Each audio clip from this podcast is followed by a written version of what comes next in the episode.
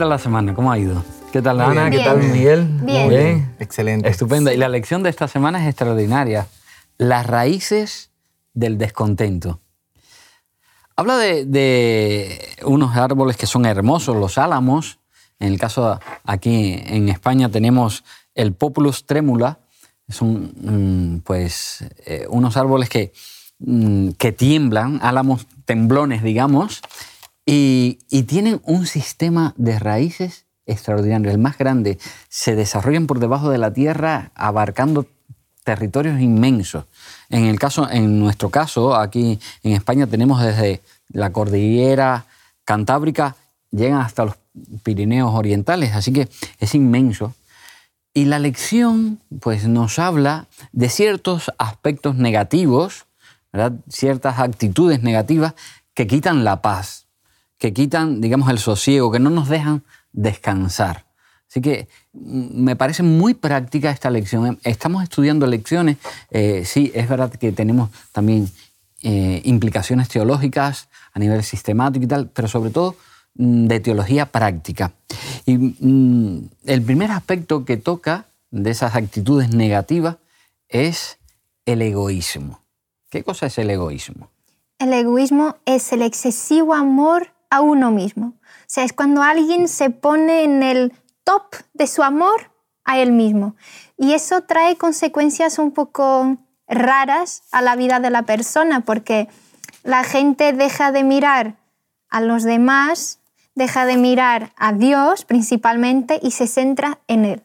La vida toda y todo lo que está en la sociedad y alrededor se centra en Él. Sí, porque los demás no importan. Los demás, Sea Dios o sea...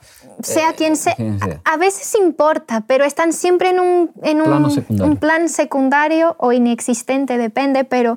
Y, y- y es curioso porque al hablar del egoísmo, la lección trata de la parábola del rico insensato, porque este hombre, bueno, tenía mucha riqueza y no quería deshacer de su riqueza, quería tener su riqueza y llevar su riqueza para donde fuera. E ir a más incluso. Y, y cuanto más mejor. Acumular más. Y, Jesús nos dice que, bueno, es que en esta tierra no estamos atesorando tesoros aquí. Nuestros tesoros están en la eternidad. Entonces el egoísmo, una persona que es egocéntrica, egoísta, tiene un problema con el hecho de atesorar para la eternidad, porque se quiere, quiere atesorar todo para aquí. Y es bonito el hecho de que Jesús nos dice que a ver, da igual lo que tenéis aquí, porque Jesús no desprecia a los ricos. O sea, la riqueza es una bendición también por la parte de Dios. Sin embargo, a Él no, le, no, no, no, no, se puede centrar eh, la riqueza como la base de la fe o la base de la persona, sino que tiene que mirar a Jesús y tesoros para el cielo. Eh, aunque también la lección presenta que hay tesoros en la tierra. Pero, ¿cuáles son esos tesoros que hay en la tierra? ¿Cuáles son los tesoros que Dios pide que valoremos acá en la tierra? No se hace, no se hace referencia a que no demos un lugar, el lugar correcto al dinero, al contrario, sino que le demos el lugar correcto a cada una de las cosas. Porque nosotros sabemos que hay una cita que dice, ¿dónde está tu tesoro? Está tu corazón. está tu corazón. Nuestro corazón también está en algunos tesoros, pero ¿cuáles son esos tesoros? ¿Cuáles son las cosas que nosotros colocamos en el orden de prioridad? Claro, No tiene que ser el dinero. A veces Por puede ser una persona, nuestro marido, nuestra esposa, act- una actividad física. Y, y es interesante que el, egoísmo nos impide de descansar. Es Y imposible. Una persona que es egoísta constantemente tiene que este- sentirse amenazada, porque si hay alguien a su alrededor Claro. eh, y él no puede brillar con más... ah, Entonces entra en, en una dinámica que, bueno, Como estudiábamos en la, en la semana pasada, cuando hablábamos de, de Ana y Aarón, recuerdan que ellos cuando vieron que se formaba un nuevo liderazgo, se sintieron amenazados, se sintieron atacados porque ahora voy a perder el poder.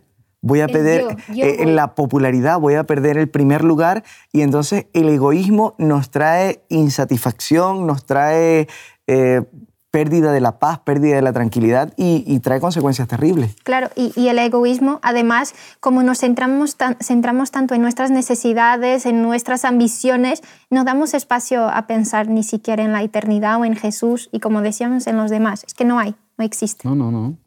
La persona se vuelve, solamente gira sobre sí misma. La lección también habla, habla eh, de otra actitud también negativa, habla de la ambición. Correcto. ¿Recuerdan aquella historia que se encuentra en el libro de Lucas capítulo 22, versículo 14? Estaban hablando los discípulos eh, desde el 14 al 30, si no me equivoco. Jesús estaba hablando acerca de, de que quería comer la Pascua con ellos. Y en el versículo 24 dice, hubo también entre ellos una disputa sobre quién de ellos sería el mayor. La ambición es algo que, que tiene, tiene consecuencias terribles en el ser humano. ¿Dónde entra? Si entra en el trabajo, si entra en la iglesia, si entra en la familia, a veces queremos más a toda costa. No importa si aplastamos a la persona, no importa si dañamos a un familiar, si, si robamos. La ambición cuando entra en el corazón humano trae daños prácticamente irreparables. Y los discípulos tuvieron que pasar por, por este trago amargo también. Ellos decían, pero ya va, ¿quién va a ser el mayor? ¿Pedro? ¿Juan? ¿Quién será el más importante en el reino? Y entonces Jesús eh, viene a responder de una manera increíble. Él dice, mira, en el mundo los reyes se hacen servir.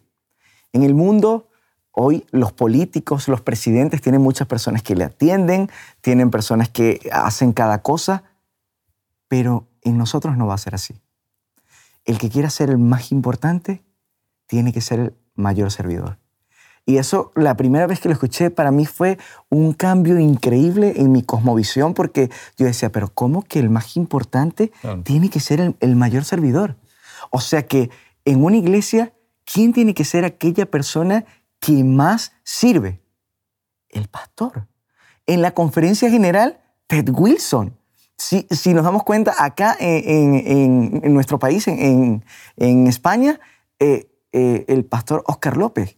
López, todos los que tienen altos cargos de responsabilidad, la Biblia dice, ellos tienen que ser los mayores servidores. Y el mejor ejemplo de, todos es Jesús, porque Jesús es Dios hecho carne, es Dios, el, el, ser supremo, Dios todopoderoso, Rey de reyes, Señor de señores, y viene aquí y Filipenses 2, 5 al 8 nos dice que pequeñito, un siervo, esclavo, dice, Jesús se sometió a, dar el ejemplo de lo que significa servir.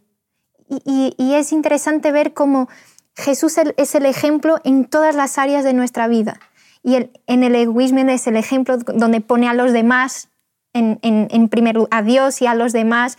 nunca se centró en él la ambición, lo que decías. Es curioso que en esta historia de Lucas, em, Jesús hace algo que es radicalmente incomprensible.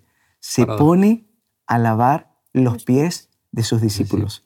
Lo que comúnmente pasaba era que el maestro era quien recibía los honores, era quien se llevaba la gloria, era el atendido. Pero ahora el maestro da un cambio radical de mente y dice, no, no, no. Ahora el que es, el que tiene mayor grado de responsabilidad va a ser el que va a servir más. Y yo ejemplos he dado. Pero es extraordinario esto, esta parte en la lección, porque nosotros en las iglesias es algo que debe, debería ser muy práctico a la hora de entender eso. estamos para servir.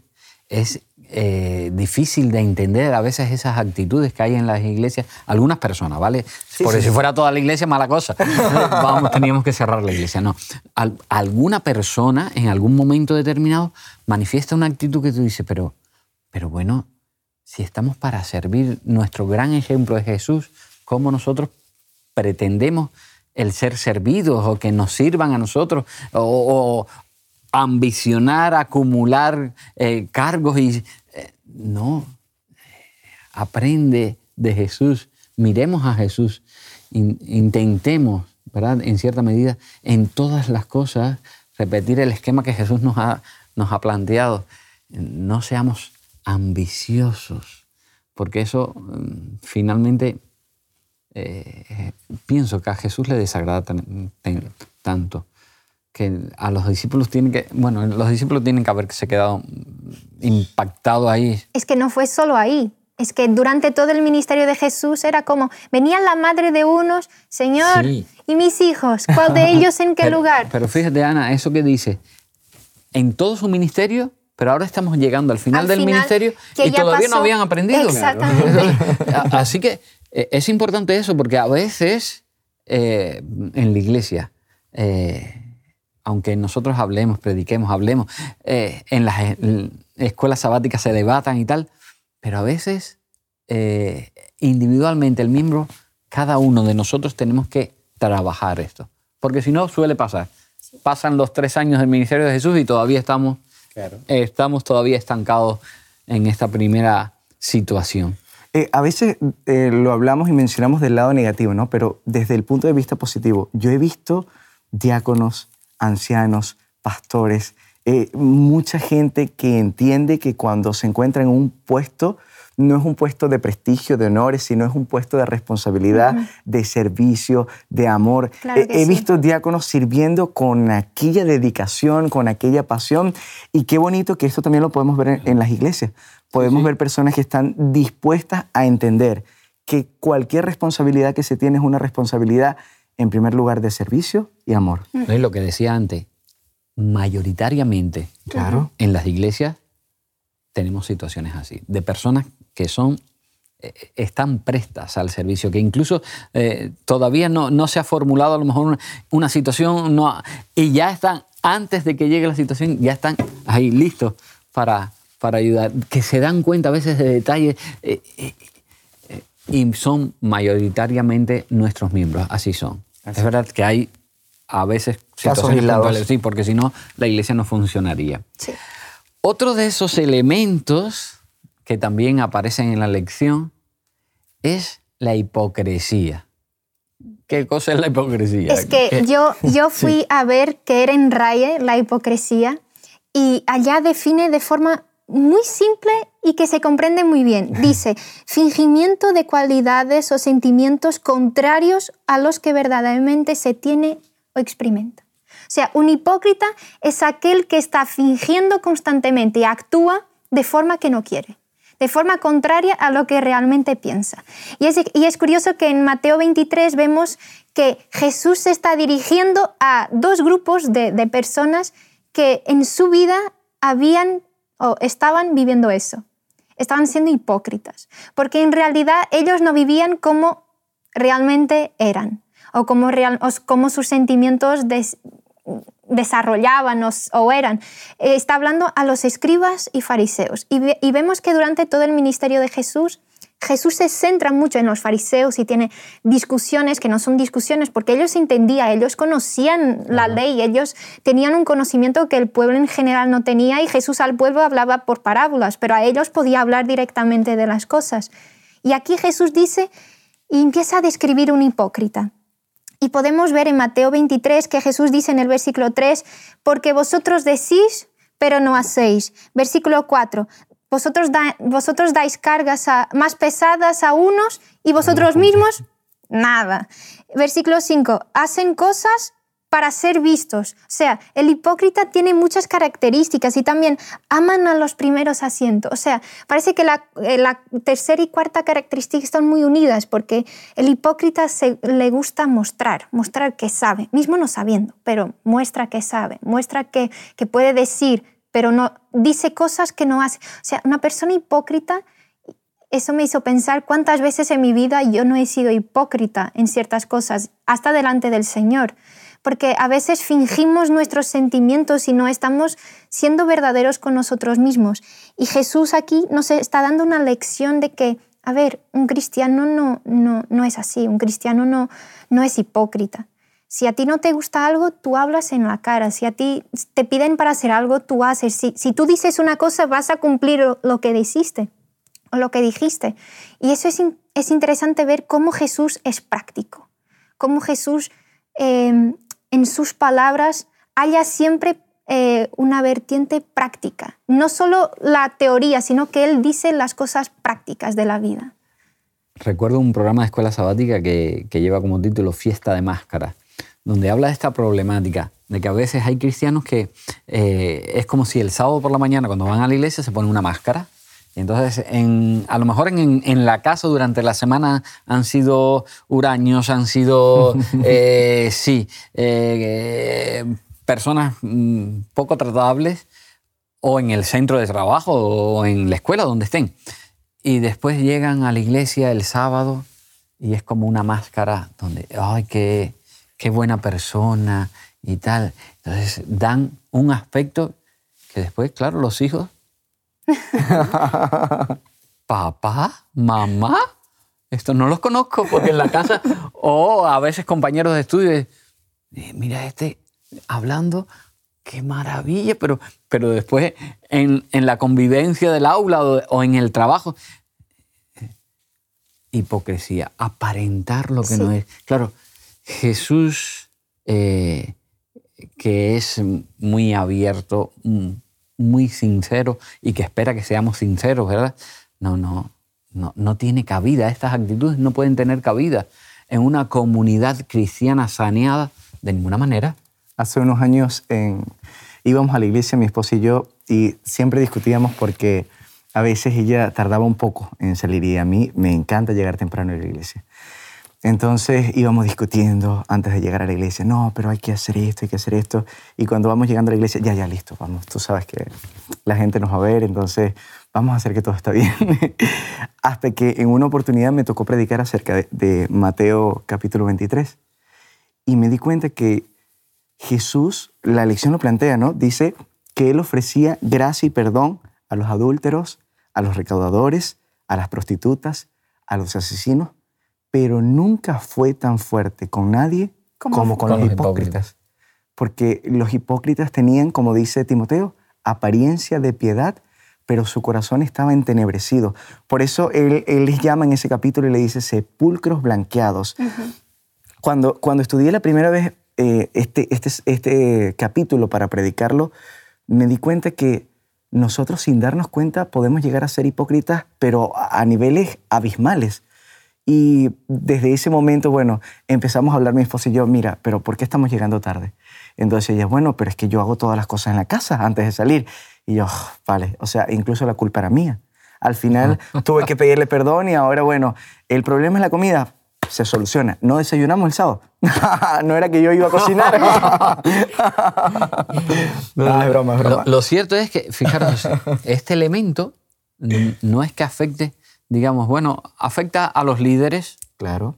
Y ya está. Sí. No, es un elemento que afecta a toda la comunidad, cualquier miembro de iglesia, en el cargo que esté, en la responsabilidad que esté, puede ser afectada por esto, por la hipocresía. Así que es algo ante lo que, tenemos que tenemos que estar en guardia, protegernos de eso, porque puede llegar, puede tocar nuestra puerta y, y tan sutilmente entra que es eso, cuando llegas, claro, a lo mejor has tenido una discusión con, con el niño, con, con, la esposa, y después entras en la iglesia, claro, como no te van a, no vas a llegar ahí. No tienes que llegar molesto. Buen día, feliz sábado. Mm, no, es que estoy molesto. claro, eh, por norma de educación uno... Eh, pero sí es verdad, pues tengo que trabajar lo, que, lo que, decías. Hay que trabajar, ¿verdad? Hay que... Eh, y el último elemento que, la lección va a tocar es cómo hacer frente o cómo erradicar la ansiedad. Sí. Eh, la ansiedad, ¿verdad? Eh, es, mm, puede ser eh, algo ocasional que pasa puntualmente, ¿verdad? Pero puede a veces, ¿verdad? quedarse y extenderse en un periodo de tiempo largo. Así que hay, que ser cuidadosos eh, porque puede transformarse en, un trastorno. Eh, así que eh, me parece que es extraordinario el que la lección también toque este aspecto, cómo erradicar la ansiedad. Y, la forma como, como, lo presenta también me parece genial, porque dice, cita aquel episodio de Juan capítulo 14, del 1 al 3, cuando dice... Sabemos de memoria. no se turbe vuestro corazón, no se turbe vuestro corazón. O sea, el llamado principal de esta promesa de la segunda venida es no se turben, no se preocupen, no se angustien. No tengan ansiedad. No tengan temor. Todo lo malo que está pasando en este momento pasará. Todo pasa. Eso es una, una frase que, que me ha quedado para, para todos los momentos difíciles de mi vida. Todos los momentos difíciles pasan. Y sobre todo cuando nos afianzamos en las promesas de Dios. Hay, hay algo curioso porque esto también nos lleva a lo que habla la lección el día domingo, cuando menciona que Jesús no viene a traer paz. O sea, esto está como que muy ligado, ¿no? Jesús no viene a traer paz, sino que viene Pero es el, el príncipe de paz. Sí, eso, es extraño, porque Él es el príncipe de paz, pero Él dice, eh, creo que es en Mateo capítulo 10, yo no he venido a traer paz, he venido a traer espada. ¿Y, y cómo, cómo se presenta la espada en, contra de, del príncipe de paz? O sea, ¿cómo el príncipe de paz puede ser el portador de la espada? Saben que este también fue un tema que me hizo explotar la cabeza porque hay algunas personas que, que tienen eh, pensamientos de raíces hebreas, eh, los judíos y todo lo demás que dicen Jesús no puede ser el Mesías porque el Mesías debía traer paz y Jesús trajo espada. Pero espada contra qué?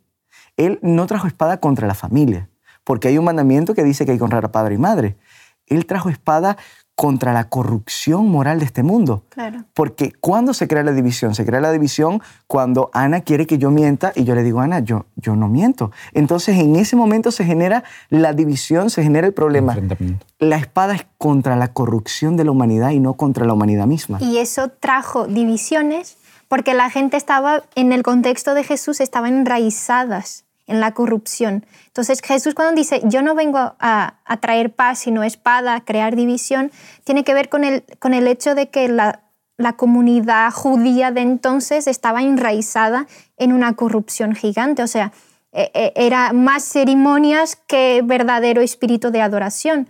Entonces cuando Jesús viene, Él es el príncipe de paz, pero la paz que Él da no es igual al que, al que el mundo da. Entonces, si no es igual, y si los judíos en aquel tiempo estaban viviendo una paz, una paz, eh, mm, como decir, una paz basada en cosas mundanas, con un símbolo diciendo que era Dios, Jesús no viene a hacer eso, por lo contrario. Jesús viene a decir, mira, yo soy el príncipe de paz, en mí tenéis descanso, en mí venid a mí los que estáis, pero mi paz no es igual a la paz que vosotros estáis viviendo. Y ese, y ese contraste entre la paz de Jesús y la paz del mundo creó espada. No que Él diera la espada, sino que el contraste entre las dos paz creó división porque la gente no quería la paz de Jesús, quería la paz de este mundo. Y eso es, es curioso porque la gente, cuando no tiene la paz de Jesús, vive en ansiedad, vive en estrés, vive en una mezcla de, de problemas tanto físicos como psicológicos como espirituales que algunos, algunos, otros no, pero algunos son resueltos con Jesús. Sí. Otros tienen Jesús, obviamente, pero hay que ir a un, a un profesional, a un especialista. Son problemas de salud. Porque un además, problema de salud. eh, a veces pasa dentro de nuestras comunidades, de nuestras iglesias, que hay personas que, eh, por ciertas situaciones que se han generado, pues tienen problemas de ansiedad. Empiezan a perder el sueño, empiezan a estar in- intranquilos, a, a sentirse incluso a veces amenazados. Así que es importante que como cristianos eh, tengamos esa idea. Mm, Por encima de todo está Dios, es cierto, pero también nosotros tenemos que, que poner nuestra parte en ciertas cosas, como eh, cuidar nuestra salud mental, cuidar mm, de las costumbres que tenemos, dormir las horas adecuadas. eh, cuando vemos que estamos alterados, a lo mejor hablar con una persona que pueda, que pueda tranquilizarnos. Siempre hay, hay alguien que, que nos puede transmitir, leer la palabra de Dios. Hay episodios y, hay pasajes fantásticos, ¿verdad? Que nos, que nos calman, que te pones a leerlo y te calman. Así que eh, es un cúmulo de cosas que podemos hacer para protegernos también cuando estamos ansiosos. Y claro, si ya la ansiedad pasa de unos niveles eh, razonables, normales, digamos, eh, tendremos que, como bien decía, mm, consultar, visitar un especialista que nos, nos ayude a salir de esa situación. Eso es correcto. Hay un versículo que se encuentra en el libro de Filipenses 4, eh, versículo número 6, que dice, por nada estéis afanosos, sino que sean conocidas vuestras peticiones delante de Dios con toda oración, ruego y con acción de gracias. Creo que como, estamos hablando de cómo combatir la ansiedad, este versículo define perfectamente cómo hacerlo. No estés afanoso, sino que presenta ante Dios tus necesidades con oración, ruego y acción de gracias. Así que terminando ya, podemos decir que eh, cada uno en la comunidad de la iglesia podemos servir de ejemplo a otros y sobre todo tratar de entre todos combatir estas actitudes negativas y ser, tratar de ser una bendición para el hermano que tengo al lado, para la persona que tengo a mi lado, que se extienda ese espíritu que de paz, trayendo a nuestra vida el príncipe de paz, que deseche estas otras actitudes negativas de la vida. Os invitamos a tener una experiencia más allá del sábado, convirtiendo tu unidad de acción en una iglesia hogar, en donde la Biblia, la oración intercesora, la fraternidad y la testificación sean vuestro estilo de vida. Así experimentaremos un poder renovador en la iglesia y en el cumplimiento de la misión. Suscríbete a nuestro canal de Hop Media para no perderte ninguna escuela sabática viva. Que Dios os bendiga.